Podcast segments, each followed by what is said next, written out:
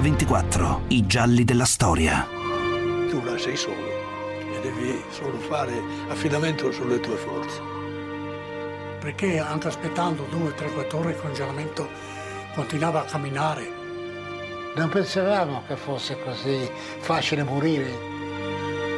Prima della vittoria eravamo un tipo di uomini e dopo la vittoria un altro tipo di uomini e un terzo tipo di uomini quando sono subentrati i mass media.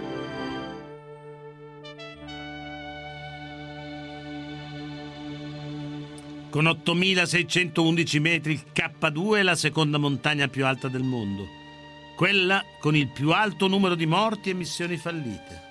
Per la maggior parte degli alpinisti è la più difficile montagna da scalare al mondo. Nel 1954, dopo cinque tentativi di arrivare in vetta, tutti falliti tragicamente, ci prova una spedizione italiana. Ma per l'Italia quella missione ha anche un'altra valenza. Negli anni difficili del dopoguerra gli italiani hanno bisogno di un riscatto internazionale che ridia fiducia per la ricostruzione del paese. Quella missione diventa allora un affare di Stato e un evento mediatico. È la prima impresa del genere ad essere documentata per intero dalle cineprese e di cui gli italiani leggeranno ogni giorno le cronache sui giornali. Ma quella spedizione lascerà dietro di sé un morto, molte ombre, decenni di polemiche. Noi oggi a Mix24 racconteremo quell'impresa con le straordinarie testimonianze degli alpinisti che quei momenti li hanno vissuti. Ascolteremo quindi le voci di Eric Abram, di Achille Compagnone, di Ugo Angelino, di Bruno Zannettin, di Pino Gallotti, di Lino Lacedelli, che ci parleranno di quei momenti incredibili e di quella meravigliosa e terribile esperienza.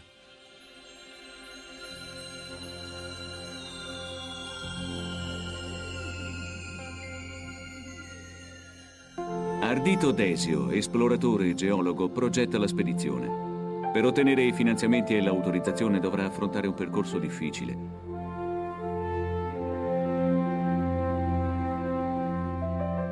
Sarà l'intervento personale di Alcide De Gasperi, l'uomo politico più potente dell'Italia di quegli anni, a sbloccare il permesso del governo pakistano. Il K2 è un affare di Stato.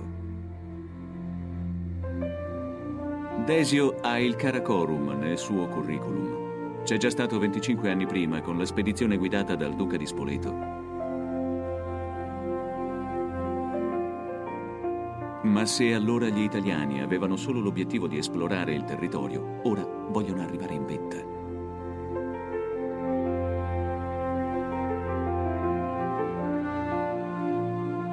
E nel 54 con Ardito Desio partirà un gruppo di veri alpinisti.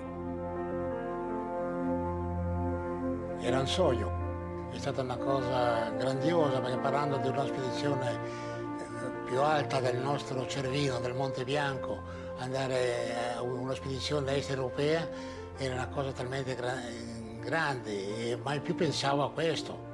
Il 15 dicembre a Milano vengono riuniti 23 scalatori scelti tra i migliori che il club alpino italiano può fornire. A tutti Desio comunica le condizioni. Niente paga, silenzio stampa, impegno e disciplina. Gli scalatori continuano la preparazione con entusiasmo. Nel Karakorum dovranno affrontare condizioni ambientali sconosciute le altitudini vengono simulate in laboratorio utilizzando tecnologie avveniristiche, il massimo che il paese poteva offrire. Negli anni 50 l'Italia è appena uscita dalla ricostruzione. È un paese con 12 milioni di poveri, 100.000 emigranti ogni anno, un meridione dove metà delle case non ha acqua potabile. Non si tratta solo di dati economici, la popolazione è depressa, la democrazia parlamentare è ancora una novità per un popolo che ha appena superato il fascismo e la guerra civile. Ci vorrebbe un sogno, un grande sogno, per staccarsi di dosso il passato. Dalle prove in laboratorio si passa agli allenamenti sul campo. In pieno inverno, a 27 gradi sotto zero, sul Cervino e sul Monte Rosa viene verificata la tenuta dei materiali.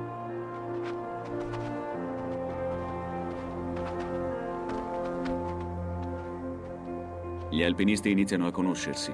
Da rocciatori solitari si trasformano in un gruppo affiatato. Nel piano di Ardito Desio è chiaro che solo il lavoro di squadra può portare al successo. 20 aprile si passa all'azione. Il primo gruppo di alpinisti parte da Ciampino diretto a Ravalpindi.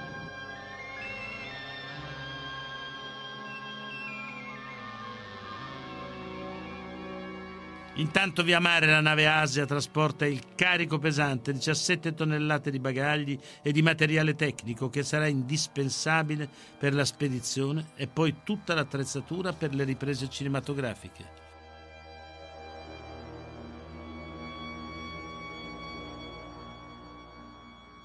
Il Pakistan è un paese appena nato. Da sette anni non è più colonia inglese. I suoi confini sono stati tracciati a tavolino su mappe approssimative. In cambio dell'autorizzazione gli italiani promettono di esplorare il territorio del Karakorum. Ardito Desio coordinerà due spedizioni contemporaneamente, scalatori da un lato, ufficiali dell'Istituto Geografico Militare dall'altro. Mentre l'aereo militare porta le casse a Skardu, oltre le prime montagne, gli alpinisti si rilassano a Ravalpindi. A Ravalpindi gli scalatori sembrano ragazzi strappati alla montagna e lanciati in un'avventura più grande di loro. Se all'hotel vivono una vacanza di lusso, appena escono incontrano odore, volti, lingue sconosciute. Nelle strade si trovano immersi in un Pakistan con cui comunicare a gesti.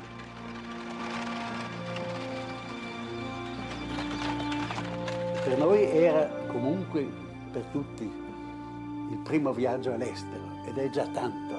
Tu vedi un Atlante e vedi che ci sono queste montagne famose, belle, difficili. Poi naturalmente tu impari a conoscere gente, non solo conoscerla come puoi conoscerla attraverso un filmato. Lì devi stare anche in tenda con lui. Ora si comincia davvero. Ad ogni portatore vengono consegnate le piastrine numerate. Serviranno per riscuotere la paga. 30 rupie al giorno. Il passaggio dell'Indo è il superamento di un confine. Oltre si può contare unicamente sulle proprie forze. Il percorso procede tra ponti sospesi e sentieri a picco dove ogni errore può essere pagato caro. Una lenta carovana che parla lingue e dialetti incomprensibili viene tenuta assieme da uno stretto lavoro di organizzazione. Il serpentone si snoda verso il Baldoro portando tutto sulle spalle. Solo per alimentare centinaia di portatori ci vuole mezza tonnellata di farina al giorno.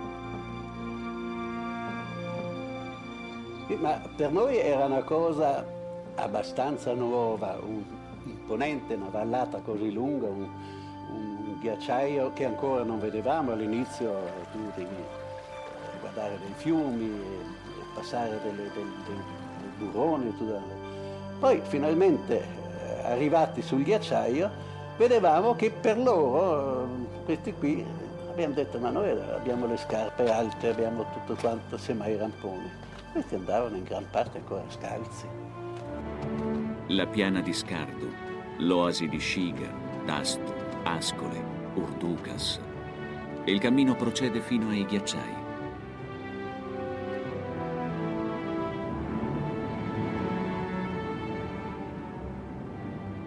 13 maggio. La neve se ne va, compare il sole.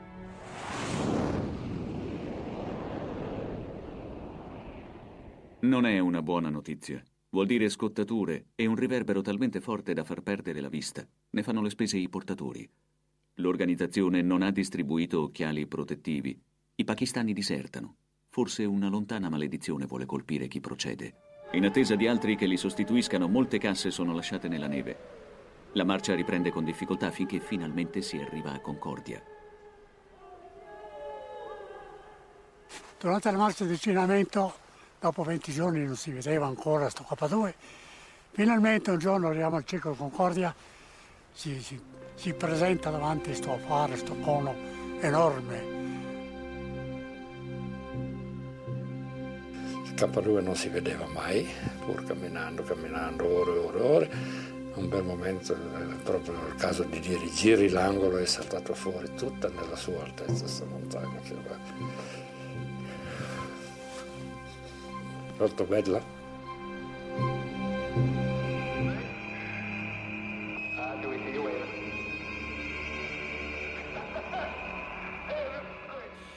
Ai piedi del K2 nasce il campo base. Viene piantato a Concordia un'enorme conca di ghiaccio a 4600 metri, in un paesaggio unico al mondo. E al centro di questa piazza il campo vivrà come un villaggio. Qui si preparano le retrovie per un assedio che durerà più di due mesi.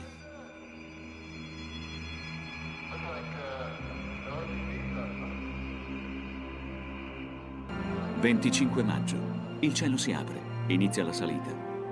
La tecnica è quella dell'assedio. Si piazzerà una serie di campi collegati da corde fisse per avvicinarsi lentamente ad una meta che sembra impossibile. La comunicazione tra i campi permetterà di spostare risorse e rifornimenti. La via da seguire è lo Sperone Abruzzi, individuata dalle precedenti spedizioni. Si tratta dello stesso percorso affrontato l'anno prima da un tentativo americano. Quota 5300, primo campo. 5600, secondo campo. Altri 700 metri, terzo campo. Quarto campo, 6450 metri. È una piattaforma esposta al vento ai piedi di una parete rocciosa. Appena arrivati gli alpinisti sono inchiodati da una tempesta che prende di infilata il crestone. Nevicava, poi veniva fuori un vento terribile. Quello faceva veramente paura, ma tanta paura. Mi ricordo il secondo campo, 6.000 metri. Siamo stati diversi giorni fermi in tenda. Sembrava di essere in un ospedale. 21 giorni vengono inghiottiti dal maltempo, mentre gli uomini che danno l'assedio al K2 si ritrovano a loro volta assediati. Poi, all'improvviso, Mario Pouchot è stroncato improvvisamente dalla polmonite. La notizia arriva nei campi più in basso e si abbatte sul morale degli uomini.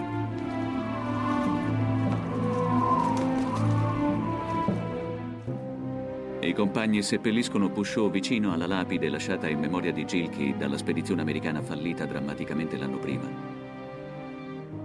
In quel caso, la tragedia aveva costretto ad abbandonare ormai prossimi alla vetta.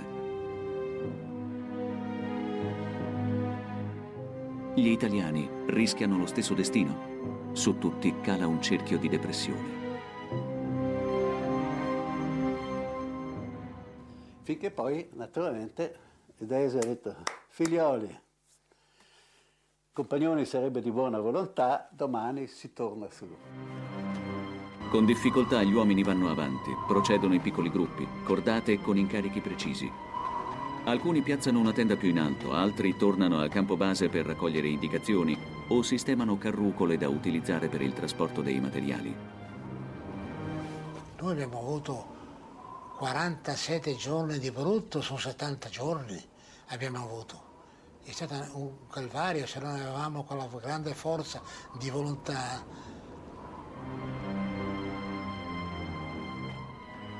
Maltempo vuol dire bufera e visibilità zero. In queste nebbie negli anni diversi alpinisti si sono persi e non hanno più fatto ritorno.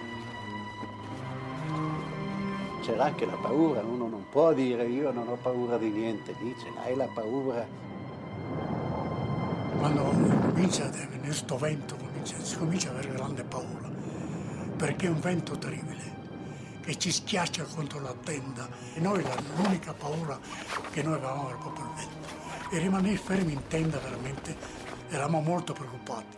Pensavamo tante volte che il vento magari ci porta via tenda e tutto. Ardito Desio, giù al campo base, può solo immaginare con difficoltà quali sono le condizioni 2000 metri più in alto. Eppure continua a comunicare con gli alpinisti tramite ordini di servizio in perfetto stile militare.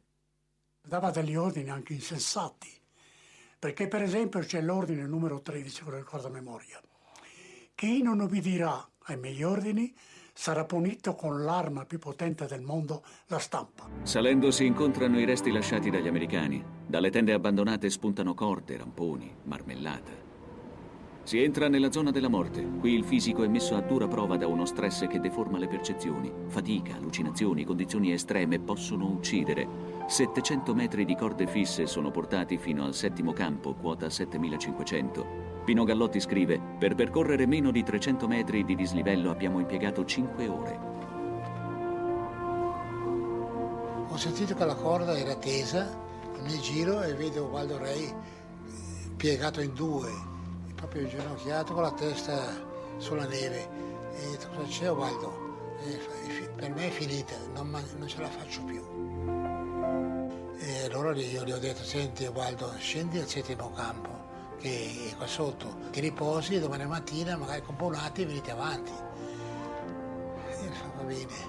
E allora chiedo a Lacedelli, che era il primo dell'altra cordata, gli ho detto Lino, vieni con me, eh, voi siete in tre e, e fa sì, e ci siamo legati io le Cedelli.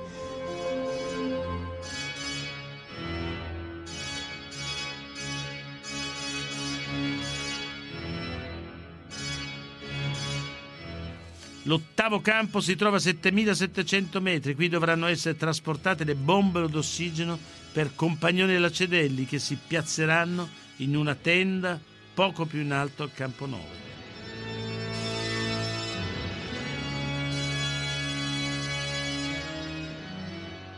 Walter Bonatti è il più giovane scalatore della spedizione. È un ragazzo di 24 anni. Saranno proprio lui e il portatore Madi a consegnare le bombole a Compagnoni e Lacedelli. Gli accordi sono precisi, l'appuntamento è fissato, non ci si può sbagliare, ma ad un passo dalla vetta si sfiora una tragedia che dividerà per 50 anni l'alpinismo mondiale. Solamente che arrivati dove avevamo l'appuntamento, era presto, e abbiamo pensato di, andare, di continuare ancora perché era un molto giorno, perché andare sotto la tenda presto. A un certo momento io ho insistito, lui dice no andiamo avanti, ma dico guarda che quelli poi non possono arrivare su perché non li vediamo ancora. Mi sono lasciato convincere, dico allora mi seguo. È una traversata molto pericolosa.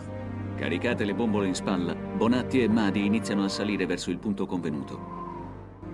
Ma dove dovrebbero esserci i compagni ad aspettarli non trovano nessuno. Cala il buio sul K2. Anni dopo Bonatti scriverà Ed ecco, incredibile, nel profondo silenzio si accende una luce. Avete l'ossigeno? Lasciatelo lì e scendete subito. Non posso. Madi non ce la fa.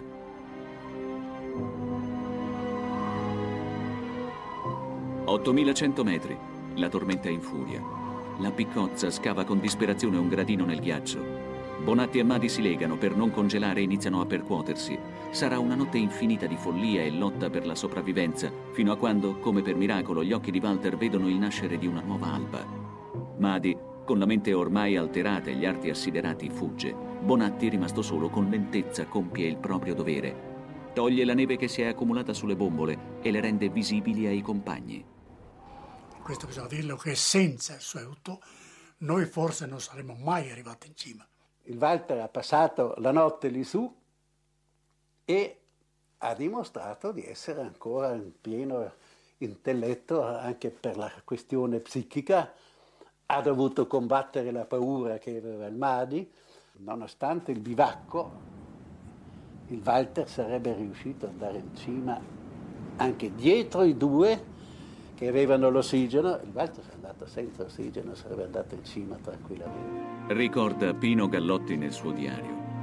Ci precipitiamo a guardar fuori e non dimenticherò vita natural durante lo spettacolo offertoci. Sul pendio finale, di una ripidezza impressionante, scorgiamo prima uno, poi due puntini che lenti ma continui procedono nell'ascesa. Potrò vedere molte e molte cose in questa vita, ma nulla che mi possa dare un'emozione più forte. Un passo, due passi, tre passi, difficilmente siamo riusciti a farli. Sono arrivato in vetta, so che siamo arrivati, ho visto che di noi, sopra di noi non c'era più niente, ho piazzato la piccozza e, e ho sentito la mia, la mia faccia che era piena di ghiaccio, ho tirato via il ghiaccio e ho pianto. Ma il problema era scendere. Certamente l'Achille, ah io rimango qua, ma no, dico Achille, dobbiamo scendere e congelamenti, ma non pensare a quello, lui c'è il dottore. Allora, ah no, non rimango, no, no, dico Achille, dobbiamo andare. Allora mettimi i guanti e l'infilo, il, la mano destra e poi la sinistra, perché anch'io avevo nove dita. Questo qui era tutto nero, questo era nero, nero e l'altro era blu, lo stesso. È la radio a dare in Italia la notizia della vittoria. L'intero Parlamento applaude. Intanto gli uomini del K2 affrontano il rientro. Sono passati più di cinque mesi dal giorno in cui sono partiti. La nave che riporta in Italia i vincitori del K2 non è attesa solo da una folla acclamante. Quello che sembra il finale di un'impresa epica diventa l'inizio di un'altra sfida. Gli uomini che hanno conquistato la vetta non sono più dei semplici alpinisti, sono eroi nazionali e come figure pubbliche iniziano a scoprire una nuova dimensione. Il K2 diventa la nuova passione degli italiani. Ma raggiunto il successo, le divisioni si insinuano. Le immagini di Mario Fantin vengono affidate alla regia di Marcello Baldi e trasformate in un film che avrà il merito di riempire le sale. Intanto, Compagnoni rivendica i diritti delle riprese in vetta. Desio combatte per la paternità assoluta della spedizione. Walter Bonatti aspetta un gesto di scuse da parte di chi lo ha abbandonato 500 metri sotto la vetta. Passano gli anni. Bonatti diventa un esploratore con un nuovo modo di concepire non solo la montagna, ma anche i deserti, la giungla. Le sue imprese lo rendono un punto di riferimento. Entra nella leggenda. La sua notte passata nella tormenta diventa un ricordo che la versione ufficiale vuole ignorare. Da tempo ha deciso di parlare del K2 solo attraverso i suoi libri. Le sue parole sono precise quando mostrano come il grande sogno nazionale si sia trasformato in una storia avvelenata.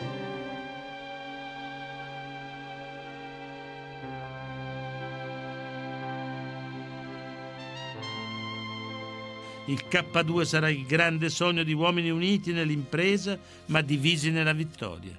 Dopo 50 anni da quella storica impresa, nel 2004 il CAI, attraverso una sua inchiesta, riconosce a Bonatti un ruolo fondamentale nella conquista della vetta del K2, chiudendo una polemica iniziata che però nulla toglie a quello straordinario evento.